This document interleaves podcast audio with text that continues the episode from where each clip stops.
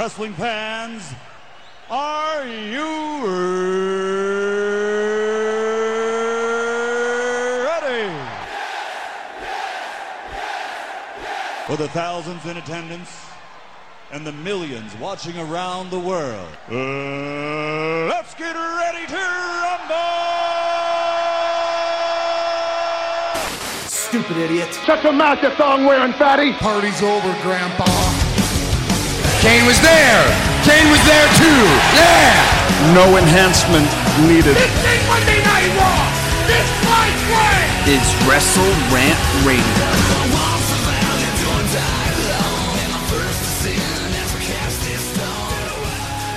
What's going on, guys, and welcome back to Wrestle Rant Radio for November 7th, 2019. I am Graham GSM Matthews. Hope you guys are doing well. And just like that, November's here. November has arrived. We are almost through with the year 2019. It feels like it was one of the quickest years yet. Maybe that's just me, but I think part of the reason behind that is because we've had so much great wrestling recently between AEW becoming a thing, obviously all the usual WWE stuff um, and so much more. Impact moving to Tuesdays. There's a lot to talk about here in today's show. We're going to be reviewing Raw for Monday, breaking down once again AEW and NXT from Wednesday night, and also giving my full preview and predictions for Saturday's AEW Full Gear pay per view, which I'm very much looking forward to.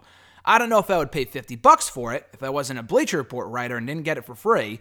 Um, but it does look like a solid show on paper, if only for those top tier matches. So we'll get into all of that momentarily. Before we go any further, you guys could check me out on the socials on Twitter at WrestleRant, on Facebook at Facebook.com backslash Graham.GSM.Matthews, and also on YouTube, YouTube.com backslash C backslash Graham GSM Matthews. You can also check out full episodes of Wrestle Rant Radio every single Thursday, not only on nexterawrestling.net, but also on iTunes, Stitcher, Spotify, TuneIn Radio, iHeartRadio, Google Play, Podbean. We're all over the place, baby. So subscribe today, rate the show, review the show, and in addition to checking out all the new episodes on Thursdays, you can also binge all the other archived episodes dating back to October of 2013. Over six years worth of content right for your listening pleasure on whatever podcast platform you prefer. Uh, that being said, before we go any further with the WWE and AEW thoughts and the predictions for full gear, which I will save for the end of the show, uh, do want to note this. I was in attendance for Ringside Fest on Sunday, where we got to meet Alexis and I got to meet Seth Rollins, the now former Universal Champion. Um, and it, it was cool, you know, it was nice. Largely, I went because I really, I mean, I like Seth Rollins, I'm a big fan of his um, and always have been, regardless of the shit that he's been through this year with his character and how badly he's been booked. I know he's been Universal Champion now twice, won the Royal Rumble, beat Brock Lesnar twice. How badly has he really been booked? But in terms of endearing himself to the audience, hasn't done exactly a great job of that lately. Not only himself, but WWE on the whole. Nonetheless, though, I did really want to meet him, not just for that reason, but also to have him sign my replica Intercontinental Championship belt, which Anyone who has been following me for any stretch of time for the past two, two and a half years would know that is my most prized possession in the sense that I'm trying to get every former living intercontinental champion to sign that thing. And interestingly enough, I'm almost halfway through. How crazy is that in two and a half years? I have almost secured over half of the living former intercontinental champions, and that includes Bret Hart, Chris Jericho, Shawn Michaels, CM Punk, and now Seth Rollins, who was, in my opinion, one of the better Intercontinental champions in recent memory.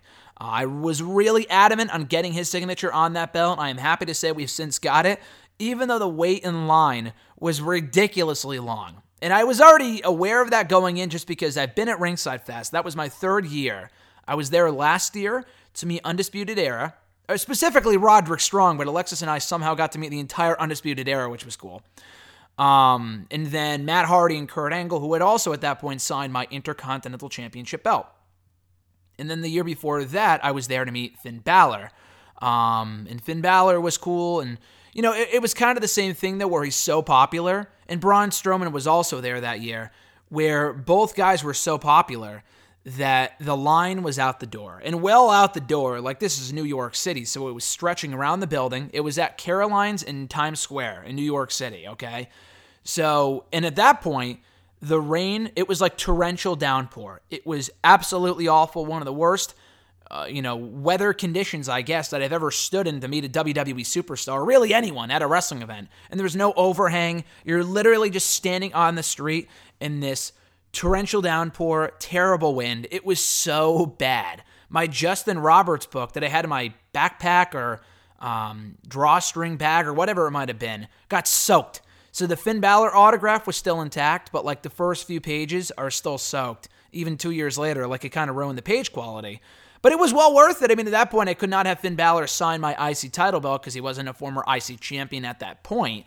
Um, but it was still cool. It was well worth the experience. Got to talk to him very briefly. Same thing with Seth Rollins. They were kind of rushing us through. We met him at the tail end. Like we were at the very end of the line. Not the end, but close to the end of the line to meet Seth Rollins. Becky Lynch was there as well. Uh, Ricochet was there on Saturday, or rather Sunday in New York City. The session before us had Sasha Banks and Nikki Cross. Um, I think Nikki Cross was there. I didn't see any photos with her. I saw a lot of people taking pictures with Sasha Banks. I didn't really have much of a desire to meet her. Um, but still, you know, it was cool. And um, yeah, so I thought it was it was well worth the experience. So if you live in the Northeast area, specifically New York, I would recommend checking Ringside Fest out. It's every year, either at the end of October, early November. The last two years, it was at the end of October. And that same weekend this year, when it would have been, had awful rain. Like it was torrential downpour again on that same Sunday that Ringside would have would have been on this year. So thankfully they moved it. I mean, it was already going to be early November anyway. Um, but it worked out well, and we had a good time. Uh, we actually got there at one o'clock for when it started, and you should always go ahead of time, obviously, to get a place in, uh, to get a better place in line. But people are going to be standing there regardless. I'm like, fuck it. Like if the line's long, we'll go get something to eat, which is exactly what we did.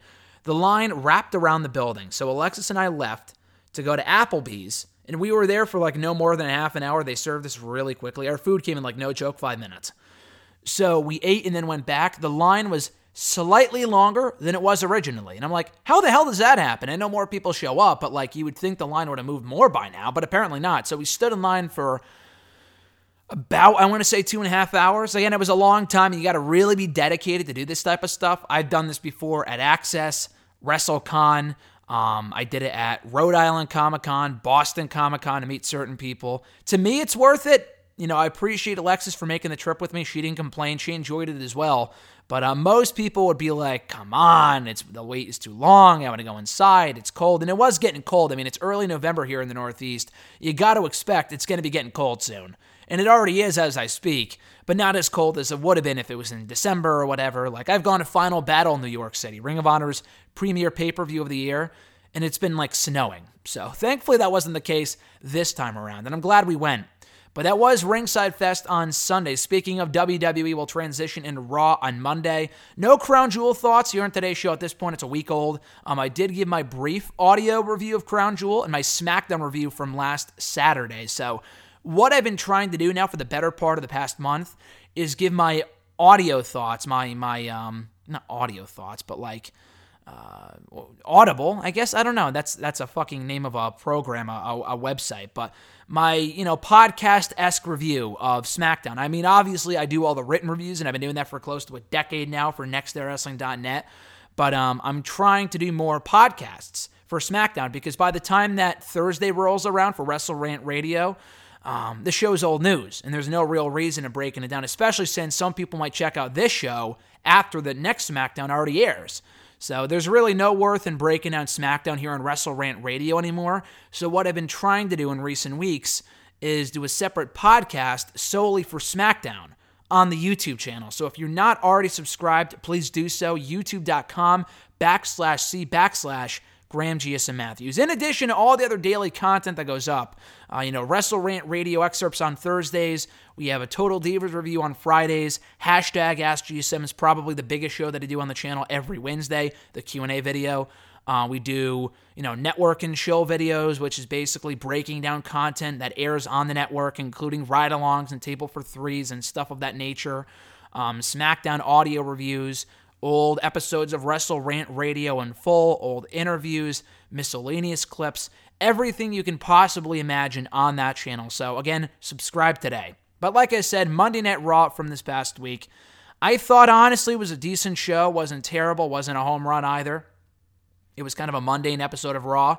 I'm glad that Crown Jewel is over and done with, just because the build for that show kind of took up a majority of um, you know, uh, the Raw TV time and stuff like that. So we can't really call Crown Jewel a pointless pay per view anymore. The shows may suck, but they are dominating a majority of the build on WWE television, including Raw and SmackDown. So in that case, you can't really call it, oh, it's a glorified house show, because if it was, it was, if it was a house show, I mean, it is a house show in terms of how they book things on the show, but in terms of how they handle it and they perceive it and all this other stuff and how they treat it as a normal WWE pay per view, it's exactly you know, it's no different than any other show they do throughout the year. They even call it as big, if not bigger, than WrestleMania, which is why they do matches like Brock Lesnar versus Cain Velasquez or Tyson Fury versus Braun Strowman.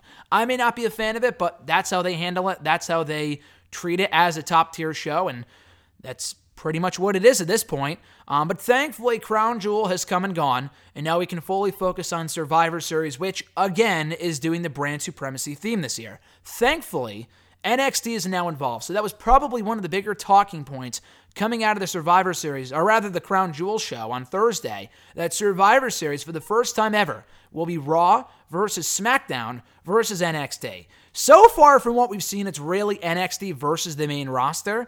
But I can't say I'm complaining. I mean, they can't do this every year. And maybe they will, but it's only going to start to get old after a while. Just because so far we have seen no blurring of not the brand split lines, God forbid, we've seen that a million times already. But in terms of Raw and SmackDown superstars appearing in NXT and vice versa, we have not really seen that much at all. I mean, obviously we'll see we'll see the occasional call ups, but other than that, you don't really see in a normal setting NXT superstars featured on Raw and vice versa, especially vice versa. I mean, I know Finn Balor recently returned to NXT, but that was as a full time member of the brand. Um, I mean, they used to do that many, many years ago, five, six years ago when NXT first started, and they needed to, you know, kind of base the shows around WWE main roster talent to get people in the, you know, in the building, in the arena. Um, they don't really, they haven't done that in years. It's been a long time since they brought in people from the main roster to do one offs on the show.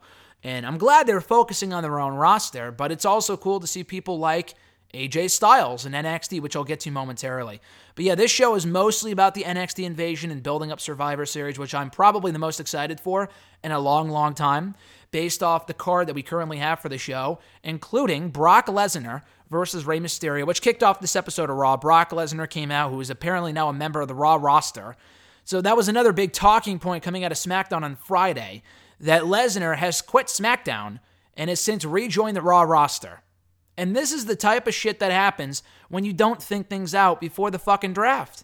If they plan this out before the draft and hey, I don't work there, I don't know, but maybe they already had an idea in their mind that Wyatt wouldn't win the championship at Hell in the Cell, but they would put the belt on him at um at, at the Crown Jewel pay-per-view. I'm not sure why they would do that, but maybe that was their long-term plan all along. I find that very hard to believe because at one point from what I understand, Wyatt and Rollins was being advertised for the Survivor Series pay per view. There's a very good chance we could still get that match. We'll find that on SmackDown tomorrow based off what Bray Wyatt says, if he says anything at all about uh, Seth Rollins and him becoming Universal Champion. Rollins hardly acknowledged it on Monday's Raw. He was, you know, kind of questioning what was next for him. And that was when he was interrupted by Triple H and the Undisputed Era, which I'll get to momentarily. But based off what we saw on Raw, it doesn't look like they're going back to that match which is a good thing because the only two matches they've had absolutely sucked. They were terrible. Uh, and I would be more than happy with seeing the feud dead and buried and moved on from. But uh, at the same time, I mean, if Rollins goes back after the championship, then he would have to lose again, which I don't think they would probably want to see happen. Um, just because Wyatt's on SmackDown as the Universal Champion, a title they will absolutely have to switch up at some point. It can't have the red leather forever if it's going to be a part of the blue brand, you know? And now Brock Lesnar's on Raw. Now, I'm not a fan of that. I've said this before. I liked Lesnar on SmackDown just because it's a brand he hasn't been on in a long time. For well over a decade, 15 years. Um, that's where he won the WWE Championship, beating Kofi Kingston, which in retrospect kind of feels like a waste just because the Cain Velasquez match was such a letdown. And they probably could have done that match without the championship being on the line anyway. But it has worked well for the Brock and Rey Mysterio feud, which you would think, like, why bother? Like, what has Rey Mysterio done to earn a shot at the WWE Championship? Absolutely nothing. But if they did say that Rollins, or rather Rey Mysterio, was owed a shot at the championship by virtue of winning the um, what was it, the five pack, six pack challenge a few months ago on the season, not the season premiere of Raw, it was the week before that. So about a month or two ago. Um, he won that fatal five way match to become the number one contender to the Universal Championship. Never got a shot because he was attacked by Brock Lesnar. Now, it could be said, hey, he's translating that title shot into a shot of the WWE title, but that was never explained on Monday's Raw. Nonetheless, though, uh, they are making the most of the whole brand split nonsense with Wyatt being on SmackDown. He really should be on Raw. I like The Fiend on Raw, but that's just personal preference. I'm sure I'm not the only one who feels that way, but whatever. And Lesnar is now on the Raw roster again as the WWE champion. And as Rollins alluded to a little later on in the show, we're back to where we started. We're back at square one with an absentee champion as the face of Monday Night Raw. Because once the Rey Mysterio feud comes and goes, we're once again not going to have a world champion in WWE or on the Raw roster. On SmackDown, we will with, with The Fiend, but even he makes infrequent appearances on WWE TV. So, how often he'll appear as the Universal Champion on SmackDown remains to be seen. I'm sure he'll be more full time than Brock is on Raw. Because, again, after Survivor Series wraps up, what do you do with the main event scene on Raw? Rollins has already gone for that spot multiple times, and it hasn't really worked for whatever reason. Um, I like Rollins as the face of the Raw roster, as the top baby face, but he's been booked so badly that I would just say turn him heel.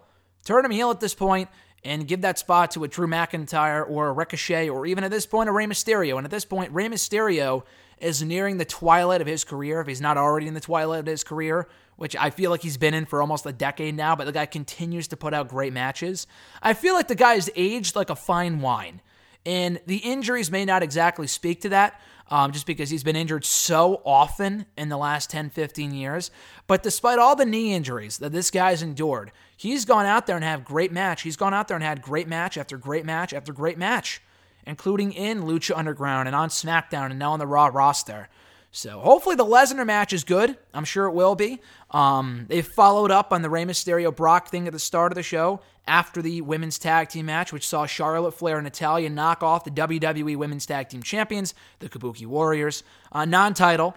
Um, I wasn't that big of a fan of that, but I'll get to that in a second. So after that match, we had Rey Mysterio come out, attack Brock Lesnar, and then set in stage the WWE Championship match for a Survivor Series that will see Rey Mysterio vie for the gold against Brock Lesnar. So I'm looking forward to the match. Survivor Series has been like the go to show for great Brock Lesnar matches, it feels like in recent years. Um, maybe not of all time, that Big Show match in 2002 was a great moment, but the actual match, I think, went all of four minutes. Remember when Big Show beat Brock at Survivor Series in 2002? And um, it was with the help of Paul Heyman. It was that great moment. The actual match was fun while it lasted, but it was hardly a classic because it was so short for whatever reason. The following year, I feel like he was in some sort of elimination tag team match that he may have won. I don't remember. I feel like he did. I feel like Team Lesnar won that year, even though Lesnar I don't think was among the sole survivors. Um, and then that was his last Survivor Series match until 2016. He didn't compete at Survivor Series in 2012, 2013, 2014, or even 2015, which was weird. But he came back in 2016, lost to Goldberg in 90 seconds, and since then he's been dominant at the event. 2017, he beat AJ Styles in an awesome main event. He beat Daniel Bryan in last year's main event, which was equally exceptional. So the Rey Mysterio match, for all those arguing that, oh, Rey isn't believable, and trust me, he's not. Brock just beat Kofi in 10 seconds on SmackDown a month ago. He beat Cain Velasquez, this supposed badass UFC fighter who, I mean, not, not to say that he's not a badass, but they booked him to look like a complete fucking loser at Crown Jewel to the point where he kind of looks inferior to Brock and everyone else in the roster. Um, I can, I guess they can play up the whole knee injury, and that was the thing that held him back, but I don't know. Then, then don't book the match in the first place if the guy's going to lose in two minutes. But nonetheless, the point being, Brock is an absolute dominant one man wrecking machine. He's knocked off Kofi and Cain Velasquez in a total of three minutes. Between the two of them, their matches lasted all of three minutes, probably less than that, two and a half minutes. So, what type of threat is Rey Mysterio to Brock Lesnar if those other forces can't beat him? I mean, obviously, Ray Ray is better than Kofi, um, in my opinion. I mean, the guy's a legend. But at the same time, Rey Mysterio has at least made a career out of overcoming obstacles and being the ultimate underdog. I mean, this is far from the first time we've seen Rey Mysterio go up against the Giant. He's faced the Big Show before, Kane, Great Khali, you name him, he's faced them. So, I mean, it's far from the first time we've seen something along those lines where Ray Ray is positioned as the top face, um, you know, battling this big monster heel. He doesn't always win, nor should he win this match. I mean, seeing one more Rey Mysterio title run would be pretty cool. Um, I don't see it happening in this case. I feel like Rey Mysterio would be a weird choice to beat Brock after it took like fucking what, five curb stomps to beat Brock at WrestleMania and SummerSlam from Seth Rollins. So if Rollins had to go through hell and back to beat Brock, I feel like Rey Mysterio, of all people, who's always injured and is coming off in storyline an arm injury, it would be unbelievable to think that he'll beat Brock. I thought the same thing at SummerSlam when Rollins faced Brock, and we saw it happen anyway when he beat Brock to win back the Universal Championship, despite being on his deathbed a week before. But whatever, we have seen stranger things in WWE before, and I'm not talking about the television show. Uh, so I guess anything is possible, but I just would say to anyone hoping for a Rey Mysterio uh, title win at Survivor Series to not get your hopes up because I just don't really see how that makes sense. But that being said, the match should be a lot of fun. And based off other matches and other interactions they've had in the past on SmackDown many, many years ago, they do have the chemistry, and I'm sure it can be an absolutely awesome match if given enough time to shine. So I mentioned the women's tag team match that saw Natalya and Charlotte beat the Kabuki Warriors. It was a good match. Went a little longer than it, need, than it needed to. It got a lot of time, but it was good. Um, my only issue with this really is two things, because at one point, even as recently, I think as a week ago, they were hyping up Becky versus Asuka as the next step, uh, you know, as, as Becky's next challenger for the Raw Women's Championship. Asuka pinned, or not even pinned, not even got pinned. She got submitted in this tag team match. She submitted in this tag team match. So I don't really see her being a threat to the Raw Women's Championship at any point in the foreseeable future. I know they're focusing on the brand supremacy stuff right now, and that's fine. But at the same time, Becky and Asuka made sense. They've been saying it for weeks that Asuka still owes, or still owns rather, a victory over Becky from the Royal Rumble that Becky never avenged. So at some point, I would like to see them revisit that rivalry. I guess it won't be anytime in the foreseeable future. To be quite honest, I don't really mind Charlotte and Natalya as a tag team.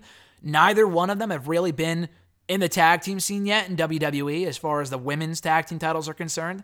So it makes sense. They have good chemistry. It beats the hell out of seeing them feud one on one again for what would be like the upteenth time after they feuded in NXT on the main roster over the Divas title, Raw Women's title, SmackDown Women's title.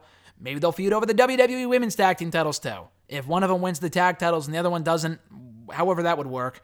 Um, I just don't like the fact that Asuka tapped out after she was supposed to be built up as a threat to Becky as the Raw Women's Champion. Well, not anymore. And the second issue that I had with this is that I fucking hate whenever they have the champions suffer non title losses for no reason. The Kabuki Warriors are coming off a great title defense in NXT last week over Dakota Kai and Tegan Nox. Why have them lose? I mean, again, it wasn't like they were squashed or that the match was bad or whatever. Not that they were made to look weak, but there are other ways of crowning number one contenders and giving people title shots that don't involve the champions getting beat. I hate when they fucking do that shit. It's so annoying. It's such a tired trope. I really hope they just do away with because it makes the champions look weak. It makes them look like losers. And maybe they won't end up winning the tag titles. I mean, I, I guess they very well could, just because who else the Kabuki Warriors going to feud with? Nikki Cross is doing her own thing right now on SmackDown. I guess Alexa Bliss is injured. Um, that's why she wasn't at Ringside Fest over the weekend. Um, so no Alexa Bliss and Nikki Cross. I guess there is the Iconics, but who gives a shit about that? Uh, Mandy Rose and Sonya, maybe, even though I think we've seen that before. Uh, I don't really know. Honestly, I'm not sure. So Charlotte and Natalya are a good fit for that, you know, challenger spot as the challengers of the month for the Kabuki Warriors. I just hate the fact they had to beat the champions themselves. They're in a title shot. I hate, like, it's not just WWE. Impact did it this week. Rich Swann pinned the world champion in the main event. Rich Swann pinned Sami Callihan. One week removed from Sami Callihan becoming the world champion by beating Brian Cage in that steel cage match. I think clean, too. He didn't win it with interference from OVE, he won it all on his own. And then the guy gets pinned a week later by Rich Swann. I don't hate the idea of a Rich Swann, Sami Callihan feud. I know I'm off topic here, but it's kind of related where the tired trope of the champions getting pinned is just so overdone by all wrestling companies. And in Impact, again, I like the idea of revisiting the rivalry between Rich Swann and Sami Callihan, this time over the World Championship. I just hate the fucking fact that Callihan had to get beat in order to accomplish that. It kind of feels like counterproductive booking to me. AEW, everyone's favorite promotion right now, did the exact same thing on Wednesday when Emi Sakura beat Riho in that tag team match. She pinned her in the tag team match, and I feel like the title match was already announced anyway. And obviously, they did it as a last minute momentum boost because the match makes no sense, and there's really no reason for Sakura to be getting a title shot um, because they haven't really built up the feud at all. So I could see why they did it, but it's still stupid, and I hate when the champions lose. Um, a literal week after becoming champions. It's so annoying. And I, it's, it's, you know, not just a WWE issue. Obviously, like I said, Impact did it this week. AEW did it this week. I feel like we don't see it too often in NXT, but it absolutely happens a lot on Raw, SmackDown, and all these other promotions. Um, so up next on Raw, we saw Cedric Alexander and Buddy Murphy um, rekindle their magic in the ring. They have great chemistry. The match was only a few minutes long, and it was, I guess, designed to maintain momentum for Buddy Murphy, who's coming off a few victories over Cedric in the WWE draft a few weeks ago. He beat R-Truth one week. Um, he may have won one other match, but he's definitely beat Cedric and R-Truth in recent weeks on Raw. And this was another good match, except that wasn't given nearly enough time. I have no idea what they're doing with Cedric. I guess he was really only pushed as the challenger of the month for AJ Styles before being before being knocked right back down the totem pole on the show. I'm glad he's even on Raw. There was a point for a, a number of months where he wasn't even on the show. And I don't count the 24/7 title bullshit because that's just nonsense and it means nothing. But in terms of competitive matches, the guy was never on Raw. So I'm glad that he's on the show. The issue is he hasn't really won any important matches in months and months and months. You know, he pinned AJ maybe about two months ago, and we've seen no follow up to that since. He lost a six man tag team match one time. He's already lost to AJ multiple times. Lost the Battle Royal at Crown Jewel. Lost to um, Buddy Murphy a few weeks ago at the draft. So again, they got to get their shit straight with Cedric. The guy's really, really good. But the issue with doing matches like this is that both Buddy and Cedric need wins.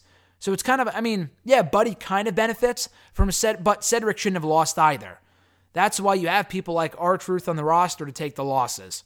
Um, I wouldn't have done that, but it was still a good match for what it was. The funny thing is that Buddy Murphy went on to take a shot, maybe not Buddy, but Apollo Crews took a shot at WWE on Twitter the other day. I think it might have been on Wednesday. Someone tweeted out a picture of Buddy Murphy and Apollo Crews facing each other in the new WWE 2K20 video game.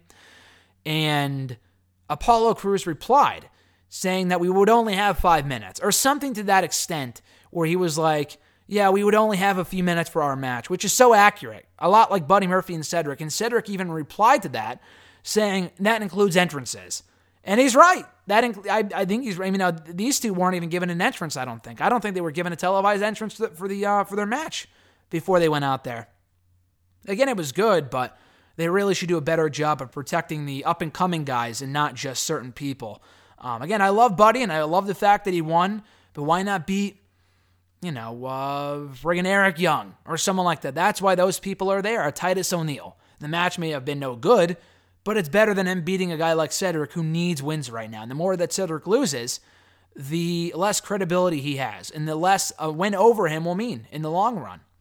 So I mentioned Seth Rollins earlier. He was confronted by Triple H after Rollins was kind of uh, despondent and not really sure of what his future held before Triple H came out and offered Seth Rollins as the first ever NXT champion, bringing up all the history they've had over the years uh, when they were in the Authority together and they feuded and you know he enlisted him as part of the Shield and all this other stuff. He offered him a spot again on the NXT roster, asking him if he stood with them or against them. And before I could give an answer, uh, the rest of the Undisputed Era came out. The OC brawled with them, and the OC and the Undisputed Era were in the same place at the same time, which was fucking cool. And they followed up with that on NXT this week by having the two factions brawl, which I'll get to my NXT review in a little bit. But um, yeah. So the OC forced the Undisputed Era to uh, to flee from the ring. They forced them to flee, and then it was kind of silly. I mean, obviously, we saw Damian Priest come out and Dominik Dijakovic, and they were forcing everyone else to leave. Um, they were kind of brawling with the OC, which was cool.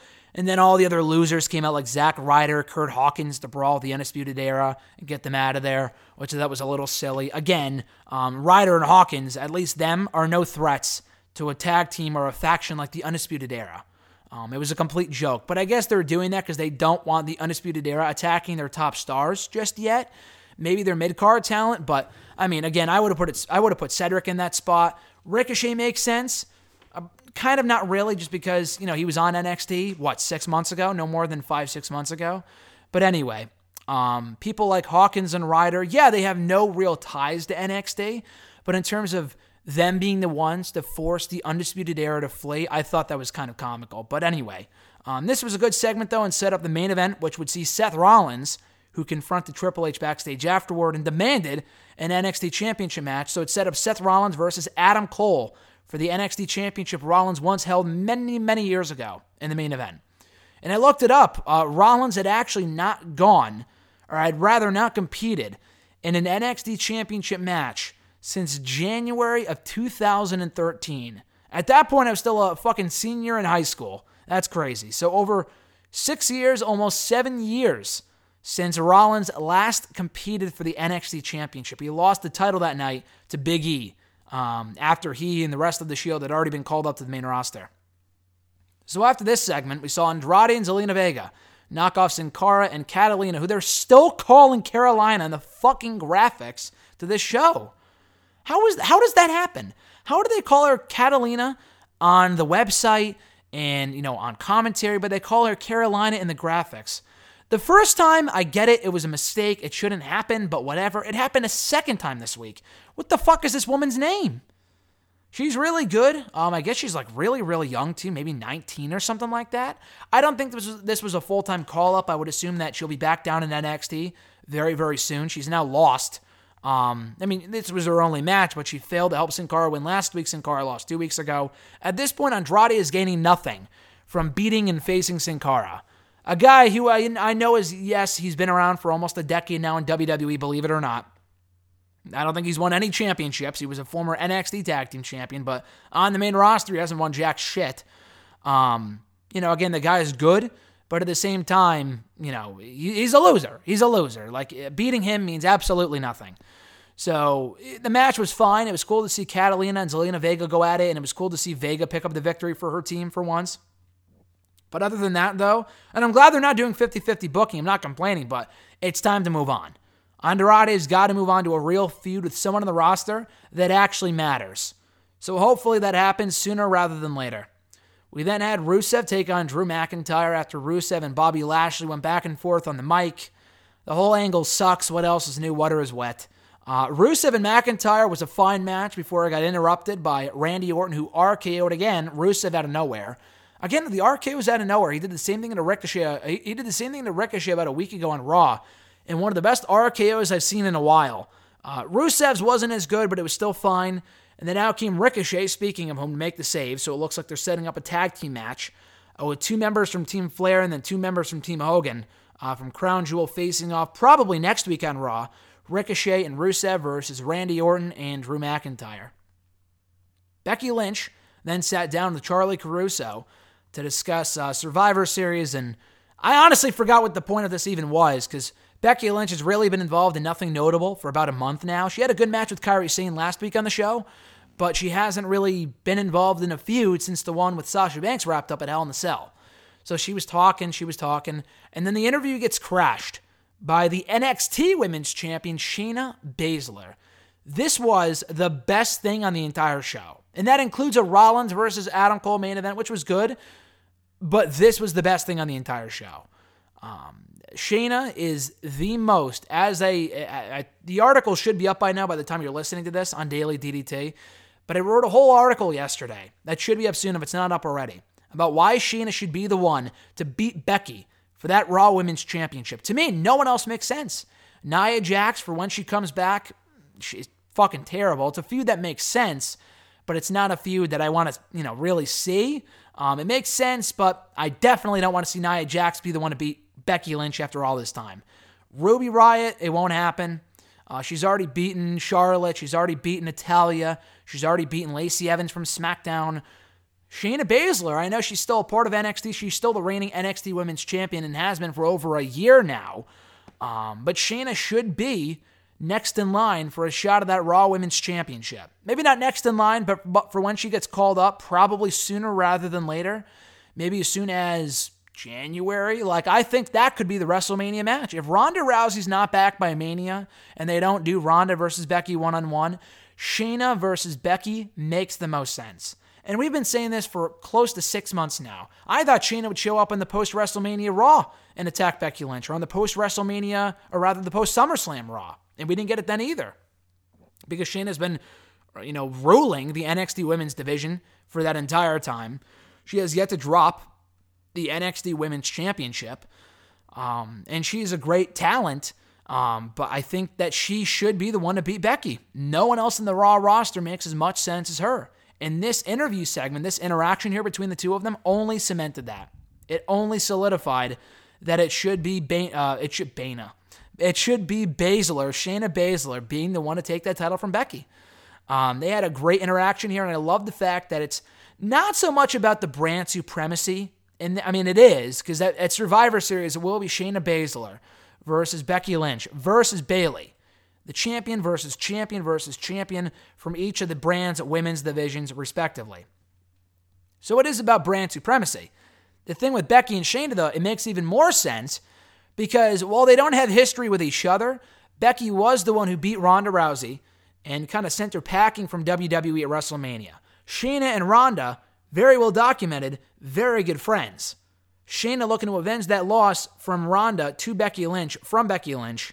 Um, that loss, you know, Ronda's loss from Becky Lynch or to Becky, whatever the prepositions would be, um, at Survivor Series by beating her. Now, I think Becky will win, probably by pinning Bayley. Um, I do expect Becky to win that match. Shayna winning would be awesome. I don't see it happening. But again, it would be cool to see Shayna um, pin Becky and earn herself a future shot at that championship for when she gets called up. Again, I would hope before before long, because if Ronda's not back by WrestleMania, they're going to need a big opponent for Becky. And with Sasha being on SmackDown and Bayley being on SmackDown, I think Becky and Baszler is the money match in that Raw women's division. So I thought this was great. And I love the fact that they're feuding, not over the fact that they're from separate brands, but the fact that there is a legitimate reason there for Shayna to go after Becky because of what she did to Ronda earlier this year. That's always been the case. People have been saying this for months now, but to see it finally, you know, transpire on TV, I thought was really cool. So also on the show, we saw the OC knockoff Humberto Carrillo in the Street Profits. Good match, but Carrillo continues to lose. The guys now had four matches on the main roster, not including 205 Live. And he's lost every single one of them. He can look good in defeat, but he's quickly becoming the next Neville. And I don't mean that as a bad thing. I mean, I, I kind of do, but Neville's an amazing talent. And yeah, he eventually rebranded himself, repackaged himself as the king of the cruiserweights, went heel, and it was amazing. But before that, though, um, we had um, Neville as the superhero in WWE for about a year there. All he did was lose. The guy was lo- he was losing left and left and right. Neville was, and he would the, the argument would be, oh, he looked good in the defeat, which is, you know, good for one or two matches. But when you lose so often, it doesn't matter. You're just a glorified fucking loser. You're just a loser. You're just a glorified stepping stone at that point. So the guy's got to win a match. I thought he would win here. I mean, they probably didn't want to have him. Uh, you know, they didn't want to have him win over the OC, considering the OC would go on to, you know, uh, appear on NXT days later. But um, still, I thought this was a good match. The OC won. Whatever. Um, and AJ's got to win matches. I understand that, but I thought it was weird to have Carrillo lose again, again for the fourth consecutive time now. The guy needs a win bad. The Viking Raiders then beat two jabronis that were going by the names of the East Hampton Polo Boys. Um, this was over within seconds. And they will face Bobby Fish and Kyle O'Reilly of the Undisputed Era, along with the Revival, in a Champions versus Champions versus Champions. You get the gist. Triple threat tag team match at Survivor Series. Now, what doesn't make sense about that match is that all three of those teams, a lot like the triple threat women's match, they're all from NXT. They all came from NXT. In the case of the Revival, had their better years in NXT. In the case of the War Raiders, they were just there six months ago, six, seven months ago. So in their case, it makes no sense. It's completely ridiculous um, for these guys to be like, oh, I'm representing Raw, I'm representing SmackDown. I bleed blue, I bleed red when they were just on NXT or they enjoyed their time in NXT more. It doesn't make any sense to me. But as a match, though, it should be great. Um, and then in the main event, the NXT Championship was up for grabs. Adam Cole facing Seth Rollins. Good match, not nearly as good as Cole and Bryan from SmackDown, probably because that had more time. You know, that wasn't on a three hour show. The crowd was hotter. Long Island fucking sucked. The crowd on this show was terrible. You know, I've heard the horror stories about the Long Island Coliseum, the Veterans Memorial, whatever the hell it's called, the Nassau Coliseum, um, being a terrible arena for WWE shows. And I think they redid it a couple years ago, but that market is just fucking bad. And the weird thing is that they did Evolution in that same arena a year ago, almost to the day. And the crowd was way hotter than this. Maybe because there weren't as many people there, or because it was like a house show where there were more women and kids. I don't know, but this crowd on this show was terrible. Not to say they should have been rowdy all night long because it was an amazing show. It was it was a solid show. It was a better Raw than we've seen in some time. Um, but this crowd sucked. They absolutely took away from my enjoyment of the episode because they were so quiet for the better part of the night.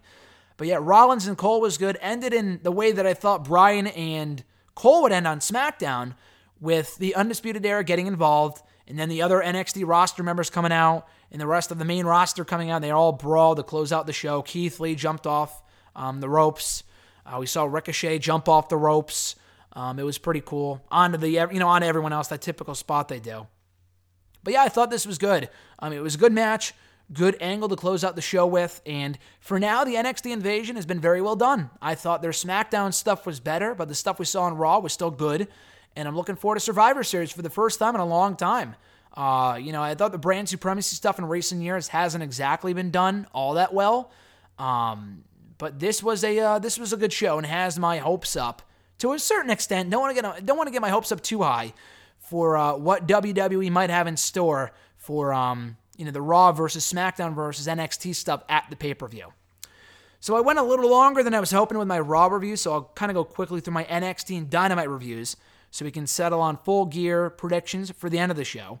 But NXT did kick off on Wednesday with the OC. We were shown a footage, we were shown a video of the OC attacking Undisputed Era right outside the Full Sail University Arena.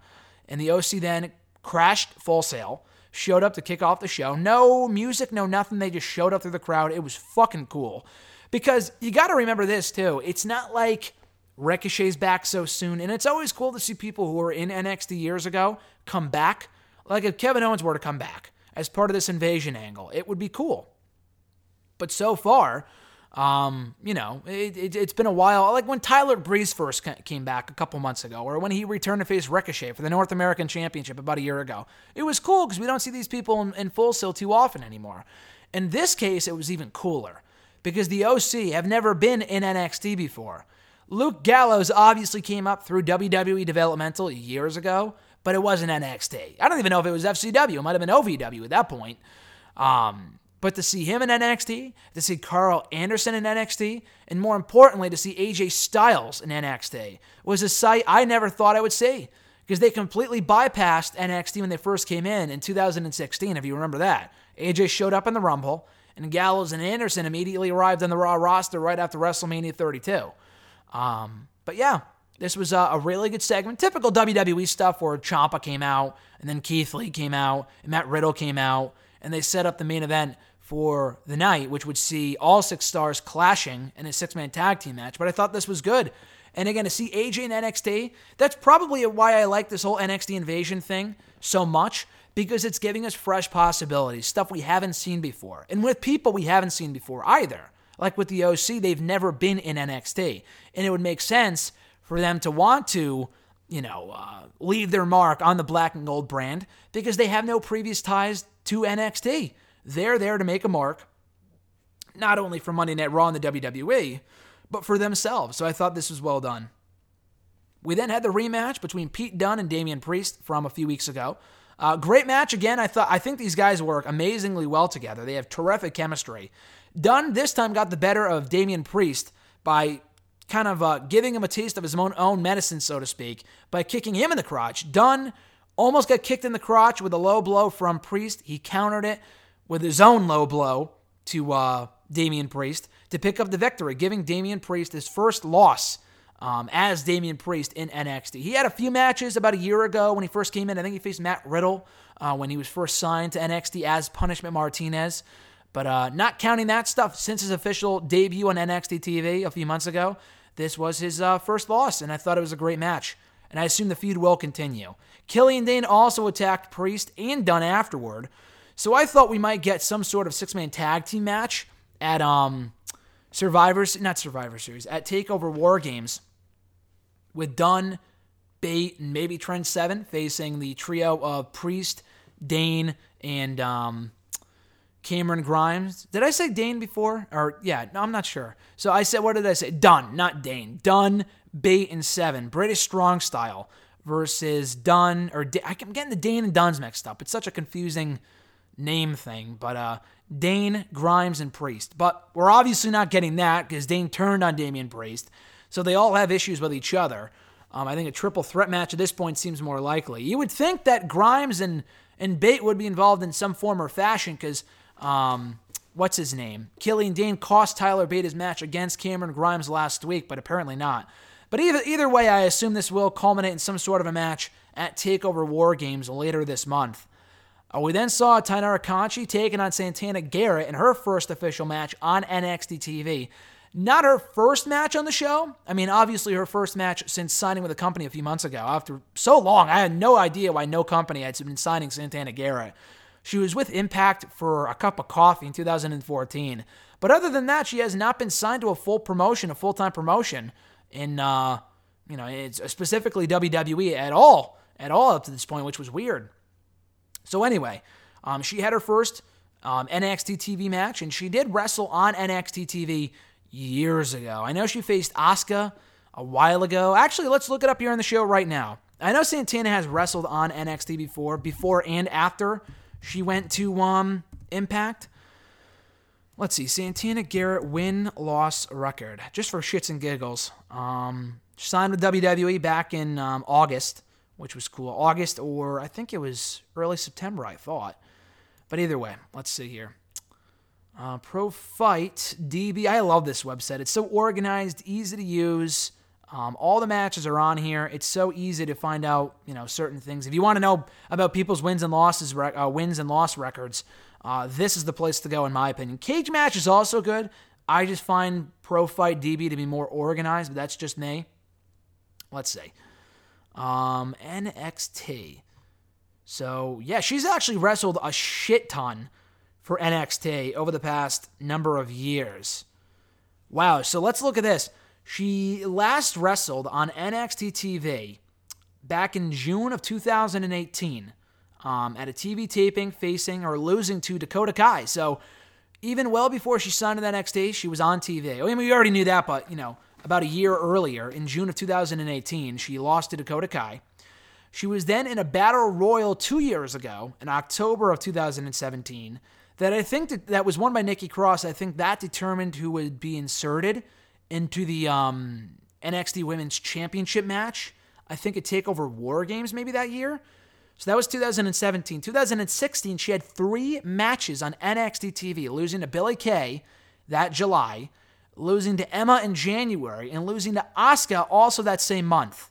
And she still wasn't signed.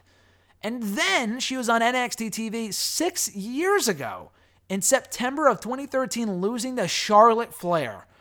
So she had one, two, three, four, five, six televised matches before she was finally signed back in September. That's awesome uh, that she's finally there, but I'm surprised it took so long. I mean, I don't know how old she is. Let's see, 1988.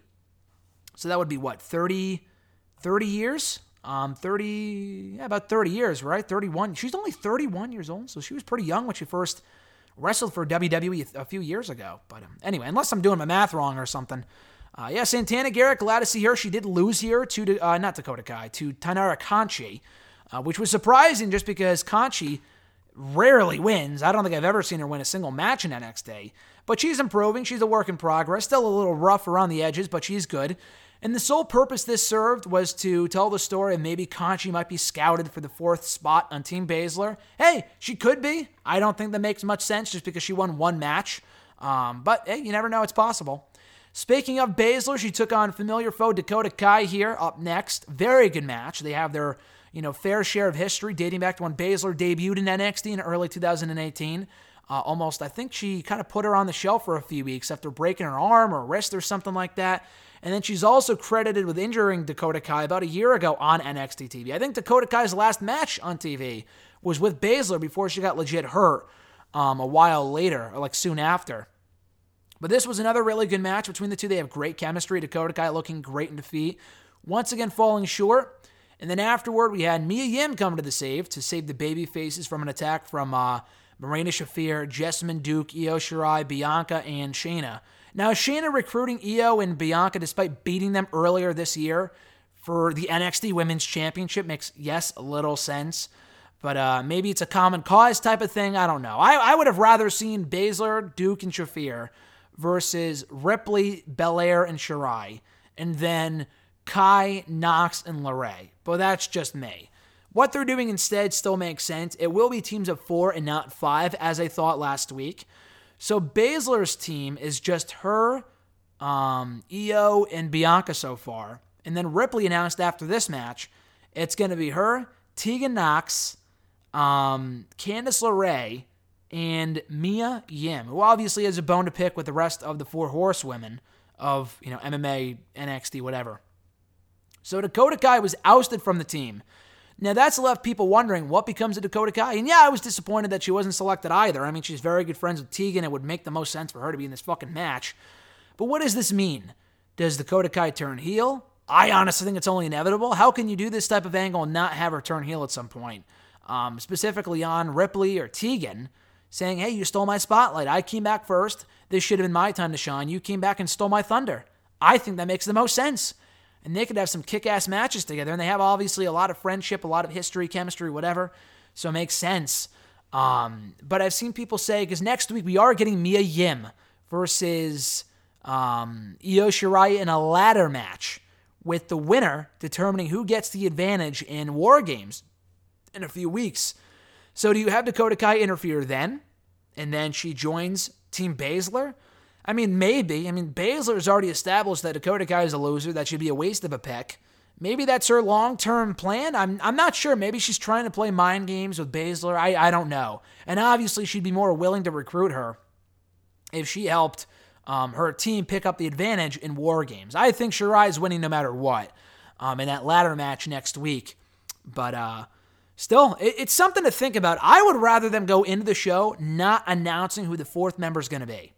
They could have Dakota Kai come out, and it looks like it's helping. That she, it looks like she's helping, um, you know, the baby faces, only to join Baszler's team in the end. That would be even better, as opposed to rushing Dakota Kai heel turn by turning her heel next week. I feel like it might be a little too soon for that. But uh, either way, don't be discouraged. I do think this is ending up somewhere. This isn't the main roster where they do shit like this and it goes nowhere. I do think they are going somewhere with Dakota Kai and this whole rejection storyline from Team uh, from Team Ripley. After that, we had the NXT Cruiserweight Championship number one contenders match with Angel Garza knocking off Tony Nese. Very good match here. Angel Garza will face Lio Rush for the NXT Championship, uh, NXT Cruiserweight Championship, excuse me, next week on the show. Speaking of 205 Live in the Cruiserweights, it will emanate from Full Sail on Friday. I thought it might be being taped live from Full Sail. It won't be. The matches were taped last night before NXT which is what I've been saying for months now. I have no idea why they didn't do it sooner. But at this point, the cruiserweights are going to be on NXT anyway. Why even bother doing 205 live? I mean, the show won't be live anymore. Who gives a shit? But um, I thought that was weird. You know, I thought that was kind of strange for um for for them to be doing that on Fridays if they have the cruiserweights on NXT anyway. But yeah, look forward to that. They I think they taped Lio Rush versus Raul Mendoza. I think they had a match a few weeks ago on the show. And they're doing another match in Full Sail, which should be even better just because the crowds are always hotter at Full Sail. And I think they also taped Mansoor, maybe, which is pretty cool, versus Brian Kendrick, the Brian Kendrick. So that's something to look forward to as well. Uh, we had Dominic Dijakovic taking on Isaiah Swerve Scott. Fantastic match here. No real reason for this match to happen from a storyline standpoint. But it was a great match. Good momentum booster for Dijak, for Dijakovic, whatever. Who I don't think has won a match in a while since he beat Keith Lee on NXT uh, maybe two or three months ago. because he lost the last match to Lee. The other match with Lee a few weeks ago was a no contest. And then he failed to win the NXT North American Championship two weeks ago. So he was owed to win. I'm glad he won here. This was a great match, and I love Isaiah Swerve Scott. The guy's a star. And then the OC versus Ciampa, Lee, and Riddle, another great main event, ended in a no contest after interference, after the referee was knocked down. The typical referee gets a knockdown bullshit. Um, the NXT rarely does, and I didn't like the fact that it happened here, but whatever. Um, not to make excuses, because there's no excuse for this type of nonsense. And I hated the fact they didn't even announce a finish for the match. And it's not like the bell rang or whatever. They just went off the air without delivering a finish to the match. It still may be going on as we speak right now. But anyway, OC versus Ciampa Lee and Riddle. The OC um, almost were defeated by Ciampa before the interference from Adam Cole, who was going to knock out. I think I'm not sure what happened first. Um, we had Ciampa come out, and uh, or rather Finn Balor. Finn Balor first came out. He distracted Ciampa. And I'm not really sure why, because it looked like Balor was facing Johnny Gargano at TakeOver. I'm sure he still will, but I'm not really sure what that was about. So that happened. Um, and then we had Adam Cole come out, not only attack AJ Styles, but also Ciampa, which I thought was a really nice touch, because he's not only, oh, NXT, but he's also attacking the same guy he's had bad blood with for the last month. So I thought that was well done. But um, yeah, this was a great way to close out the show. Finn Balor teasing alliances with both Undisputed Era and the OC. Both groups he could very viably join, um, which is fucking cool. But yeah, I'm not really sure what's going on with Balor. Um, and yeah, I just thought this was great. I thought everything about this main event was good except for the finish. I thought that was bullshit. But I'm very excited to see where Balor's allegiance lies, whether it's with the Undisputed Era, whether it's with the OC, or just himself. Um, the OC at some point versus Undisputed Era would be a fucking kick ass match. Um, four on four. Take my fucking money.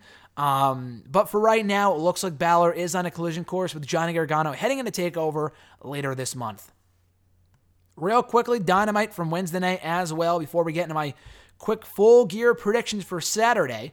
PAC beat Trent. Very good opening match. Not sure why it had to last as long as it did, um, just because the outcome was never in doubt and the finish looked botched. Uh, Trent, not, I don't think he would have kicked out of the red arrow, but the finish, the referee didn't count three for the finish. So PAC had to lock in his, uh, you know, uh, Rings of Saturn and finisher. I forgot what he calls it, but um, he locked that in on Trent. Trent, uh, Trent tapped out immediately. Cody then cut the promo of his life when addressing Chris Jericho in his match this Saturday at Full Gear for the AEW World Championship.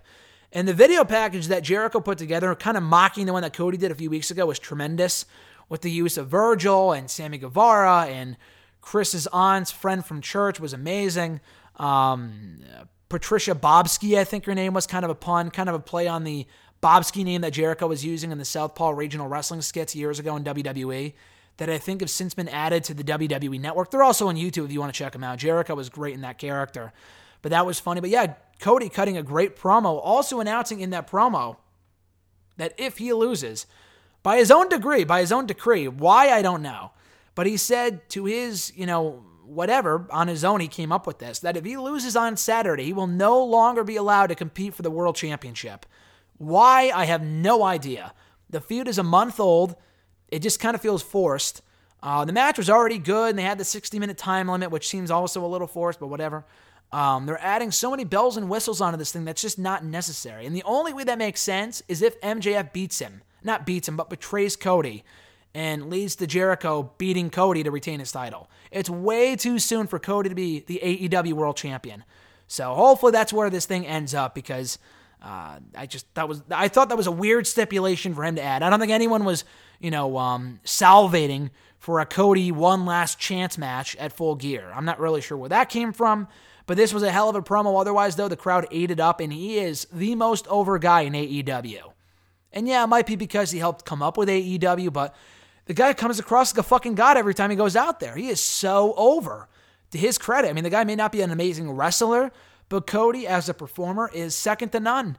And he has this crowd, every crowd that he performs in front of, eating out of the palm of his hand. So that Jericho match could be really good if done the right way, and if not, you know, dragged out for too, too long. We then had the private party, private party knocking off the Dark Order to earn entry into the AEW World Tag Team title match on Saturday. So they are doing a triple threat tag team title match of full gear, pitting Private Party, against SCU, against the current champions, the new champions, uh, SCU Private Party, and the Lucha Bros. They're the SCU are the current champions. Lucha Bros lost last week. Why they're getting another shot, I have no idea. And I love Lucha Bros, but what have they done to deserve another opportunity at those tag team titles? They got beat fair and square. What's the point? I'm li- I like the fact that Private Party actually had to earn their spot in the match, but why are the Lucha Bros involved? Other than the fact that they're fucking awesome. If they're that good, they should have been involved in the first place.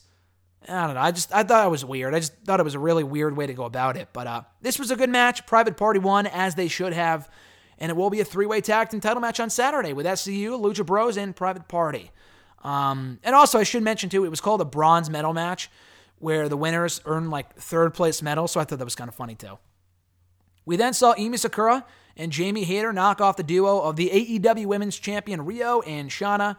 Uh, Shayna? No, no, I think it's Shana. But this was a good match. Um, they worked well together. One of the better women's matches I've seen on the show up, you know, to date up to this point. Um, Sakura pinned Riho for the victory. As I said earlier, I'm not a fan of when the champions eat non-title losses, and I understand why they did it. But at the same time, the feud feels so random and so forced. It came completely out of nowhere. And um, I- am ready for them to start showcasing more women beyond who they have in these. Like, can they? All, are they only obligated to focus on Hater Sakura, Riho, Shayna, or Shana rather, and Britt Baker? I feel like we hear from the same people every single fucking week. What about Allie? What about uh, not Big Swoller Mercedes? I don't think they're signed yet. But um, what about Allie and Leva Bates? No thanks. But you know, Sadie Gibbs, we have yet to really see her. Brandi Rhodes does nothing for me, but I could, I, I would love to see more of Awesome Kong, but I'm sure that's only inevitable. So I would rather see Brandi Rhodes if they're heading towards a managerial relationship with Kong and Brandi. I like that idea. But Brandi getting back in the ring with Kong as her heavy, absolutely no thanks. After that, we had Shawn Spears knocking off Brandon Cutler, short and sweet uh, squash, short and sweet squash. So Joey Janela came out afterwards, seemingly setting up a match between Spears and Janela for the Full Gear pay per view, which according to Wiki has since been made official. I didn't know it was, but I guess they will be facing off on Saturday, probably on the buy-in pre-show. And then the main event saw Chris Jericho, the AEW World Champion, and Sammy Guevara knock off Hangman Adam Page and Kenny Omega in a really good main event. All four guys working well together, fast-paced, good action. Page losing again to Jericho, probably unnecessary. But it didn't even really matter given the finish they ended up going with um, for this show with the brawl that ensued between Jericho and Cody. And then Jake Hager and um, MJF. And then Kenny Omega and Jon Moxley. And then the Young Bucks and Santana and Ortiz. I thought that was great. It was it was really, really, really well done. And it was a hot way to close out a, a very good show. I thought NXT, again, was the better show this week but this was still a very good uh, show on the whole. I can't say again that I would pay 50 bucks for full gear, and I'm not sure this show did a lot to sell me on the majority of full gear. They did a great job of selling me on the top two matches with Jericho and Cody, and then um, the other match, Moxley and Omega, with the video package they put together for those guys. I thought that was good. Santana and Ortiz versus the Young Bucks kind of sells itself. The rest of the show kind of feels thrown together. Janela and Spears, okay. Riho and and, and Emi Sakura feels so random. The tag team title match doesn't even really make much sense. Um, you know, Page and Pac makes sense, and that should be a great match. And they also hyped that up at the end of the show too. But yeah, the undercard matches could use some work. But again, if the, if the top matches deliver, that's really all that matters. So, real quickly before we wind down here, AEW full gear predictions for Sunday. This should be a great show. I'm not overly sold on the entire card, just because some of the undercard matches, as I said earlier, kind of feel thrown together. Um, I would rather see them just put together, you know, if the show really just consisted of Moxley and Omega, Jericho and Cody, Bucks and Ortiz and Santana, and then the two title matches, I'd be fine. Like five matches seems appropriate. I would rather see them go with two and a half hour pay per views like the NXT shows, maybe three hours. You can stretch out that card three hours. You don't need eight matches. I mean, it's a typical WWE pay per view lineup with eight matches, really, actually seven, because it says here on Wiki that B. Priestley, I think that's how you pronounce her name, B. Priestley, not Bia. I thought it was Bia. I guess it's B. B. Priestley versus Britt Baker is on the pre show, was on the buy in show, whatever um, which is where it belongs because Britt Baker is not that good. And from what I've seen from B, she's also not that good. Um, anyway, so seven matches makes sense, but I would rather not the I would rather not see the show go on for longer than it needs to. I think All Out was like a fucking four hour show, and if that's the WrestleMania, it makes sense. But otherwise, these shows should really be limited to three hours. Do what WWE doesn't and make your big shows three hours long, as they should be. There's no reason, aside from your biggest show of the year, except for maybe All Out or whatever, for these shows to be four hours long. So, anyway, starting from the bottom, working our way to the top here, starting with the pre show buy in match, whatever, between B. Priestley and Britt Baker. Um, this could go either way. Britt Baker, you know, she's won some matches so far. I could see the feud continuing, even though it's been going on for months now. I'll just say Britt Baker because she's kind of like the star of their women's division. Um, I was gonna say I don't think Brie, I don't think Bea's been in a match on Dynamite yet, but I think she was at the show that I was at at Dynamite in uh, in Boston about a month ago and I think her team lost. I think it was her and like Emi Sakura versus Riho and Britt. I, I forget. I forget what it was. It was not that good of a match, but uh, I think Britt Baker wins here. You could go either one. You can't go wrong with either one in terms of who could win here because it's kind of even. But I do think Britt Baker will win this one. Um, we then go to Joey Janela versus Shawn Spears. Another match I think belongs on the pre-show, but whatever. Um, I like Spears. Janela's not bad. Thank God this is not another hardcore match. We see those. We see that shit all the time on these fucking shows. They overdo the hardcore matches to shit. I mean, they're doing one anyway with Moxley and Omega, so maybe that's why. Um, but still, I'm glad that this isn't an, an additional hardcore match. I just don't think it's necessary. But Janela Spears, Spears has got to go over. He hasn't won any important matches at all so far in AEW. He won a tag team match. He beat Brandon Cutler. Um, he beat Nakazawa on, on Dark on Tuesday, but that's nothing. I mean, Janela hasn't really won any important matches either, but I see more money in Spears than I do Janela. And Spears has got the manager, the awesome theme song, who I think, I think that was composed by Josiah Williams, who's with NXT. Did the old Undisputed Era theme song remix. He came out with Adam Cole, take over 25 and sang his theme song.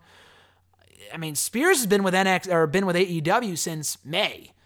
So, and Hosaya's, I think, been with WWE since April. So he must have done the song for him while he was with WWE, which is weird. But anyway, um, the match should be fine. I got Spears going over here, probably with interference from uh, Tully Blanchard. We'll then go to the tag team title match SoCal Uncensored versus the Lucha Bros versus Private Party. Um, this should be a good match. Um, SoCal just won the belts a week ago, so I think it's too soon to take the titles off them. I wouldn't complain if, Lucha Bro, if the Lucha Bros won or a Private Party. Both are tremendous tag teams. The Lucha Bros should have been the champions from the get go, but I think they'll probably keep the belts on SCU until Santana and Ortiz can beat them for them at some point in the not so distant future. So I got SCU winning here. Riho versus Emi Sakura. I got Riho winning, retaining the AEW Women's Championship. I honestly could not care less about the feud just because it was kind of thrown together at the last minute. And again, she also just won her title a month ago. So I wouldn't rush in anything by having her lose it so soon, especially to someone as ill defined as Emi Sakura. Neither one of these women, by the way, we've heard speak on the mic, which is my biggest gripe with the women right now in AEW that they get no fucking mic time, zero mic time. But the match, from an in ring standpoint, should be good. And I have Riho winning, still the AEW Women's Champion. Adam Page versus Pac, uh, the rematch from the inaugural episode of AEW Dynamite. I got Page winning here. He lost to Jericho at um, All Out. He lost to Pac uh, on that, you know, in that match on the AEW Dynamite debut. He's got to pick up a big victory. He's got to win a match. And Pac, I don't think has been pinned yet in singles competition at all here in the States in a long ass time. So this could be a big win for, for Adam Page. Unless Pac goes for the world championship or some shit, he should not win this match. So I got Adam Page winning here. Uh, the Young Bucks versus Santana and Ortiz. I got to go Santana and Ortiz. I love the fact that the Bucks put over a private party about a month ago in the opening round of the AEW World Tag Team Title Tournament. They should do the same here for Santana and Ortiz, who have been great so far in AEW, but they need a big win. They won one match against two losers a few weeks ago, but they need a big win to really establish themselves as a force to be reckoned with. So, uh, yeah, I got Santana and Ortiz winning to keep the feud alive. Then we got Moxley and Omega. Jon Moxley, Kenny Omega, in a non sanctioned match, which a stipulation I don't think it needs. I think this could have flown as a standard singles match. The no disqualification matches in AEW feel so overdone and so tiresome. But anyway, this should be a great match, knowing Moxley, knowing Omega. Um, who wins is a good question. This is probably the biggest question mark for me Because Omega, the story with him is that he has yet to win an important match in AEW. He lost to Jericho at Double or Nothing. He lost to Pac at All Out. Um, he may have lost one other match. I feel like he lost maybe another match on TV. Maybe not. But um, he hasn't exactly had the greatest luck lately. He needs a big win. This could be it, but I would rather have Moxley win. Keep the thing alive. I mean, I guess they could always blow it off here. The feud's technically been going on since May. Um, but I think Moxley should win. Moxley really hasn't won any important matches either. I mean, the guy beat Joey Janela a few months ago. He beat Shawn Spears on Dynamite. He needs a big win more than Omega does. So I feel like he's bulletproof and he can lose and he'll be fine. Uh, he can go off the deep end by losing here. I think Moxley's got to win. Um, maybe not a must win situation because Omega could benefit from it as well. But I feel like with Moxley, if he loses so soon, then what's the point? Like, what else do you do with the guy? Omega can at least bounce back, and there's more of a story arc. Honestly, I'm more intrigued to see Omega lose than I am to see him win. So I, I got um, I got Moxley winning here, and Omega's downfall, his descent into madness continuing. And then what will very likely and should be the main event, Chris Jericho versus Cody, given all the promotion it's received up to this point, for the AEW World Championship. So a few different stipulations here. One, it will have a 60 minute time limit where if it goes to the time limit draw, um, three judges will determine, you know, who the winner was, who got the better of the match. A lot like what Impact used to do a few years ago, like it's fucking boxing or some shit. Um, another stipulation is that if Cody loses, he will never again be able to challenge for the AEW World Championship. I thought that might be maybe he can't challenge for as long as Chris Jericho's champion. But according to Wiki and from what I've gotten in other places, it looks like Cody can't go forward at all. I mean, again, he is the most over guy in that promotion right now, so I can see him winning. And another thing, too, you got to keep in mind that people have brought up Jericho is facing Tanahashi at Wrestle Kingdom in January. And AEW, as of right now, has either a very strained relationship with New Japan or no relationship at all, which I'm not really sure which is worse. Uh, probably the former. But um, I don't know if they want to have Jericho go in there and lose to a New Japan guy when he's going to be their world champion. It may not send the greatest message, is what I mean. I mean, he wouldn't go out there with the title, obviously. Um, the same way that Moxley didn't come out with the U.S. championship earlier on in the year before he got, you know, before it was vacated um, due to him not making the show where he was supposed to lose it. But yeah, I, I, it's a tough one. It's a tough one because Jericho shouldn't lose. But at the same time, though, I mean, will they have him go to New Japan and lose to Tanahashi? And you know he's losing that match. I don't know. And New Japan, I doubt would have Jericho win, go over one of their top stars if he's the rivals, you know, top champion. So it's it's it's a weird thing. It's a really weird thing. And they also have two months until then. They could always have Jericho drop the belt. They could always have Jericho drop the belt between now and then. I don't think this is the time to put the belt on Cody. It's just way too soon. Jericho just won the championship in, in August and he's been doing the best work of his entire career as the AEW World Champion. That video package alone showed why Jericho should be the champion right now. Uh, the video package they put together for Jericho, the one I mentioned earlier from Dynamite. The match should be good. I don't want to see it go 60 minutes. Um, there's no real reason for a 50 year old Jericho, and his birthday, I think, is on Saturday. Um, and I think he is turning either 50 or 49. Uh, there's no reason for that match to be a 60 minute main event. But uh, either way, I'm going to stick with my guns and say Jericho retains. After MJF maybe either interferes inadvertently and costs Cody the match or just flat out turns on him. They could drag it out a little longer for MJF to turn on Cody, but it would make sense to do it here, and then you could build a long term feud between MJF and Cody, because MJF is already a heel anyway. Just the only person he's friendly with is Cody. And they've been building this up for months and months and months, ever since the beginning of 2019 because I thought they might do Cody and MJF at double or nothing. Because there was a thing on being the elite earlier this year where MJF was talking shit about Cody behind Cody's back, and Cody actually picked up on the fact that MJF was talking shit. And I forgot what the payoff to that was because it never really led anywhere, and they're still friends now. So I'm not sure, but this could be where MJF goes heel. And whether he joins the inner circle or not, I think Cody loses. MJF betrays um, Cody, cost him the AEW World Championship, and Jericho is still your AEW World Champion. But overall, though, this is a pretty good card on paper. Like I said earlier, the undercard matches don't do a ton for me just because the build was almost non existent. But the main matches are really what I'm watching the show for. I'm looking forward to it, and hopefully they deliver another great, exceptional event on Saturday in full gear 2019. And that's going to do it for me, guys, here on today's Wrestle Rant Radio for November 9th, or rather 7th. I'm the 9th is Saturday, and it's full gear. That's why I said that. I'm looking at the full gear card right now. For uh, November 7th, 2019, thank you guys, as always, for checking out the show. I appreciate it. Be sure to share the show on Twitter, Facebook, all the social media platforms. I appreciate it, uh, your support of the show and all that other stuff. Be sure to subscribe to the show if you haven't already by checking us out and subscribing on Stitcher, Spotify. We're on iTunes, Google Play, Podbean, uh, TuneIn Radio, iHeartRadio, NextEraWrestling.net. We're all over the place, baby. So subscribe today and never miss an episode of Wrestle Rant Radio. As for me, folks, you can find me on Facebook at facebook.com backslash graham.gsm.matthews and on Twitter as well at WrestleRant and on YouTube at youtube.com backslash c backslash Graham GSM Matthews. So next week here on Wrestle Rant Radio, I will be breaking down the full gear pay-per-view, my full in-depth analysis of the entire event, along with whatever's happening on Raw, NXT, and Dynamite by that point. Again, if you want my full unscripted, not unscripted, but my full candid thoughts on SmackDown from every Friday, which I will not be talking about for the foreseeable future here on Wrestle Rant Radio. You can check those out very likely on Saturdays on my YouTube channel where I post a full on review of the entire show from Friday night. Until next time, guys, I'm Graham G.S. Matthews. Enjoy your month of November, and I'll catch your ass down the road.